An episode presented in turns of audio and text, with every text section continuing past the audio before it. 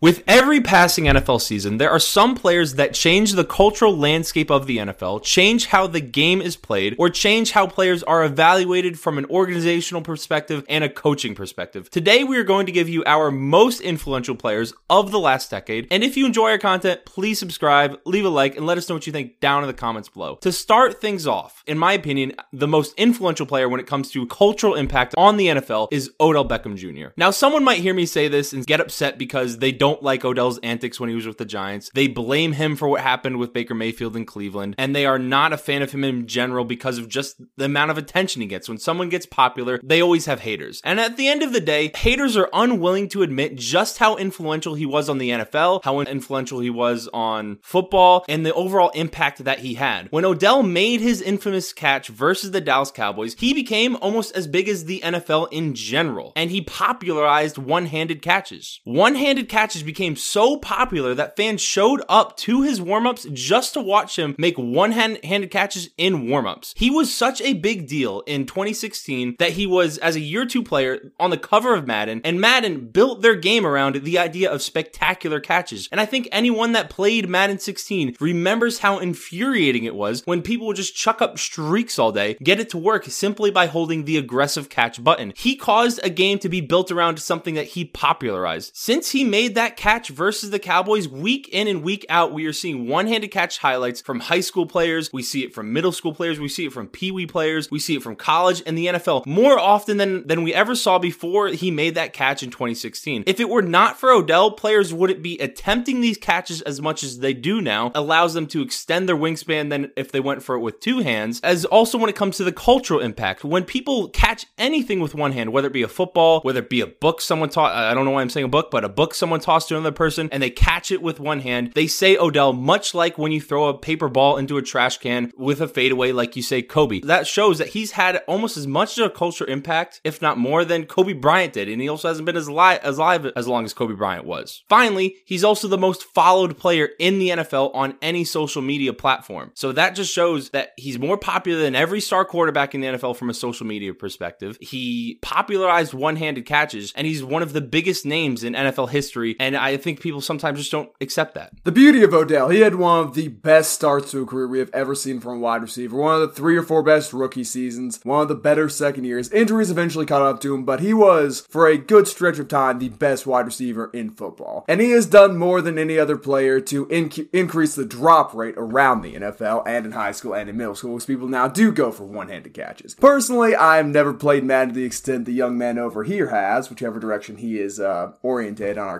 cameras but I was aware that Odell caused the game to be changed. Cover athlete, cover of Madden Mobile, very popular with the fans, and it is a shame he has fallen off. There's a reason he has the haters. The off-field antics are salacious is the best way to put it. But he was a very impactful player. He is someone you you think about football in the mid 2000 or the mid 2010s, you think about Odell Beckham Jr. And that's really what I think the point of the list is. Amazing player, amazing cultural impact, caused people to play the game a slightly different way. The comparison to Kobe is stupid. Kobe was bigger than him. Let's not get into that. But I do agree with you. Very impactful. Definitely deserves a spot on the list. Well, he's not as all time great as Kobe is in basketball as he is in football. But I'm making the comparison between everyone who does doesn't even watch football saying Odell when they catch something with one hand versus everyone saying Kobe when they shoot anything into a trash can. Yeah, the problem is like that little Odell catching isn't even the most iconic expression when you catch something. That's called getting moss, but Odell is a second place in terms of that. But very, we're not going to get into some next. That very impactful. The second player we're going to talk about today is Patrick Mahomes, and sure you're going to say, oh, he's just a really good quarterback, but he is so much more than that. You look at the guys who dominated the early 2000s, the 2010s, the Tom Brady's, the Peyton Mannings, the statues in the pocket, the gunslinger who would rarely move their feet, have about five total rushing touchdowns in their career, and would still get their teams to Super Bowls. Then you look at Patrick Mahomes, who has all the arm talent, all the accuracy those guys do, but he is actually mobile. He's got a big frame, big body, trunky, coastal, can move around the pocket. When he gets out, he's the most dangerous quarterback in the NFL outside the pocket, save for maybe Lamar Jackson. Amazing thrower on the run, and has really caused the NFL to change how they evaluate quarterbacks. Now you see guys like Josh Allen, like Justin Herbert come into the league in that Patrick Mahomes mold. They are replicas of Mahomes. You think Josh Allen would have the free license to do what he does in Buffalo of her or of Mahomes and come along a season earlier and done in Kansas Kansas City? No. You think Justin Herbert will have his license to run around outside the pocket or pass the ball deep as often as he does in LA if Mahomes hadn't come in the very same division as him and won the MVP and Super Bowl? No. Mahomes is an all-time talent. He has changed how quarterback is played across the league. Yeah, and of course hindsight is always 2020 when we take a look back at players and then reassign draft grades and say, "Oh, why didn't this player go number fir- first overall?" During the 2017 NFL draft process, Patrick Mahomes was constantly mocked at the end of the draft, and he eventually wound up getting picked 10th overall. And during the people mock drafting, people even had DeShone Kizer going in front of him because he was just a raw talent that threw the ball over all over the place, tended to improvise, and had an inconsistent throwing motion. That's what he was going through in 2017 when he was getting drafted. But then he set the stage for everyone else. He went to two Super Bowls, won a Super Bowl MVP, won an MVP, ha- had a 50 touchdown season during his rookie season. He has been extremely successful and he has set the tone for teams when it comes to evaluating quarterbacks. Everyone is looking to replicate the Chiefs' success with Patrick Mahomes. In 2019, after Patrick Mahomes' 50 touchdown season, Kyler Murray was going into the draft. A lot of people had doubts because he was short, but he was so talented in other aspects when it comes to accuracy, ability to escape the pocket, his throw power, he can chuck the ball basically the whole field, but it was just due to his height. And I think that Patrick Mahomes' success with all the questions they had about him, whether it's his throwing motion, uh, turnovers, tendency to improvise,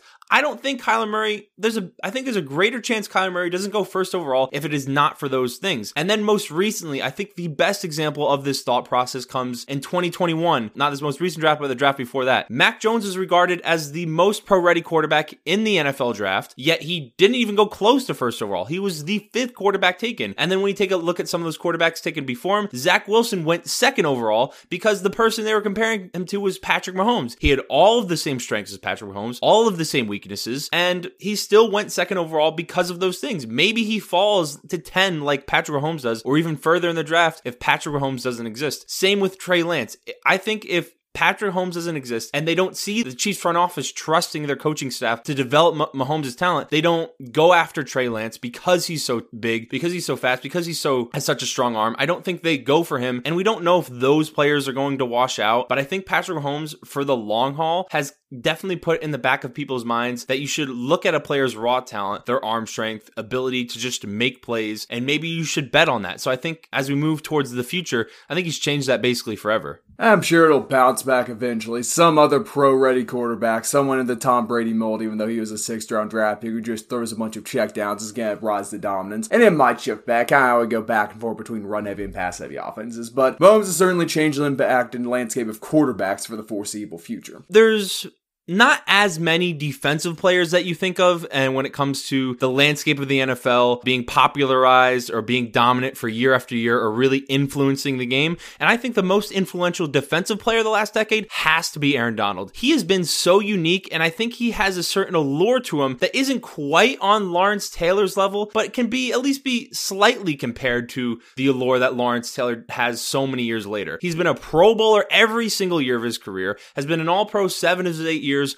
won three defensive MVPs, now has a Super Bowl, was the best player on a Super Bowl winning team. He has, as an interior pass rusher, has a season with 20 and a half sacks in 2018, only has two seasons in his career with less than 10 sacks. So I think he's part kind of been one of those players on defense that has been a catalyst about getting away from the prototypical size that you look for. For a while, it was always defensive tackles and interior players have to be, you know, six foot five, 320 pounds, and bigger guys is what you wanted on there. But I feel like he's kind of been a catalyst in that change, whether it's smaller, quicker interior defensive linemen or smaller, quicker linebackers that are more versatile, being able to maybe come off the edge or go play some coverage. I think he's been a big piece of that movement. So when it comes to defensive players, I think he's definitely the most influential of the last decade. Here's where you and I disagree. I feel Aaron Donald is somewhat of a product of the NFL's game changing and exemplifies the absolute peak of dominance that can be from. Because now we, the NFL passed the ball a bunch. It is a pass happy league. The best teams in the NFL are sling it around they were always going to need interior defensive linemen who were going to be pass rushers. That 6'5, 350 pound run stopper space eater does not quite exist the same way it used to. Aaron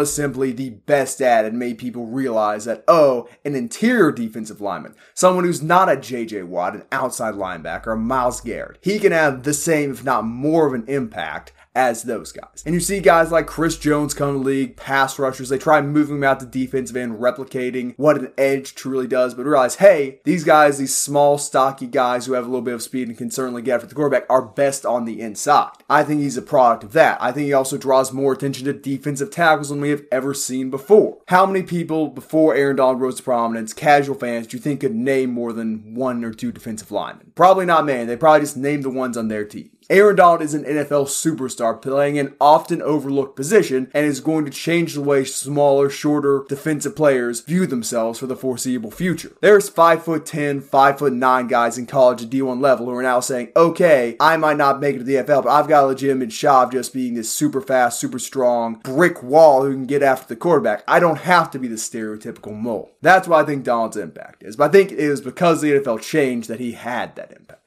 Yeah, but I do, like you said, uh, I kind of agree with you as far as the NFL was is going to change. I just think he was a part of kind of speeding up that change.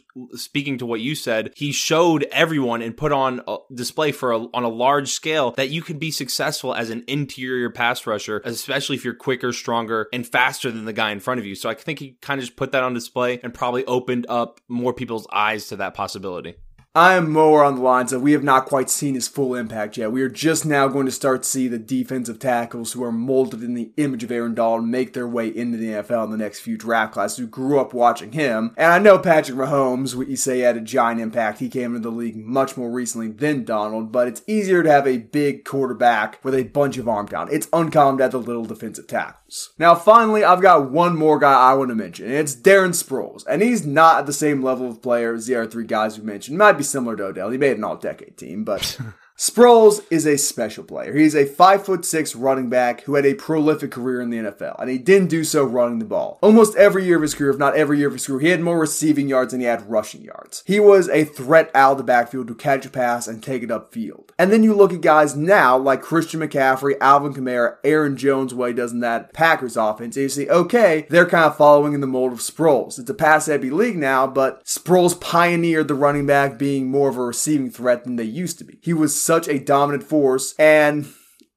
he was never a superstar type player, but I think teams looked at Sproles, who had no business being a running back with his frame, and said, okay, if this little guy who's athletic can work in this setting, imagine what we can do with our actual running backs. Imagine what we can do with a Christian McCaffrey. It's why CMC had a thousand yard receiving season and a thousand yard rushing season. They are not afraid to hit the running back as much as they hit the number one or number two receiver. Without Sproles, I don't think that's as common yet. It may be getting there, but Sproles was the pioneer of that. I'm kind of going to go with a slightly different direction when it comes to Sproles' impact. First, he played for 15 seasons in the NFL, which is absurd. That is a long time to play in the NFL as someone who's as small as he was, or just just in general. I don't even know why I'm mentioning that. If you're not so, a quarterback, 15 years is insane. yeah, especially for a running back of all players, someone who, who's getting hit every time they touch the ball, whether it be receiving or uh, running the ball. Now, something that is interesting about his career is that every single season he was in the NFL, he had more receiving yards, except for one season. Then he did rushing yards, which that one season also later in his career, so it doesn't really matter. But I think the biggest impact he had was being part of that movement towards more of a running back by committee type backfield where you have multiple running backs. Maybe you have that one power running back that's really your goal line guy or early downs. And then you have Darren Sproles who comes in and is the receiving back on long downs or third downs when you need to get the first down. And you can't run the ball because the defense is looking for it. So I think that's where he had the biggest impact as being kind of the gadget player. Uh, he was on the all decades team for being an offensive flex. I think that's what it was labeled as when they released the all decade team. So I think that's where he had the biggest impact, kind of that movement towards running back by committee rather than just having the one bell cow back that did everything, whether he was only good at one, you know. You get what I mean? I get what you mean. Uh, there's going to be someone in our comment section saying, "Yeah, actually, back in 1993, old Sticky Fingers Felton has the most dynamic receiving back you've ever seen. and He was only on the field a third of the time." There's always someone. And Darren Sproles also finished his career with the third most receiving touchdowns by any running back ever. So he does have that to his name. That will not last for long, though. Eventually, that's going to get rolled over when the new class of guys he inspired take over. That that could definitely happen. That has been the video. Let us know who you think the most influential players are of the last decade. Let us know what you think about the guys that we mentioned. Is there someone you think that should have been on the list? And I have to think if someone makes it this far, or even if they're watching halfway through, they're going to mention Tom Brady. Sorry we didn't include him. He's been playing for 40 years. And I think Patrick Mahomes in the short term over the last 10 years has had much of a different influence and different type of impact. So let us know what you think. Like the video, subscribe, and we will see you in the next one.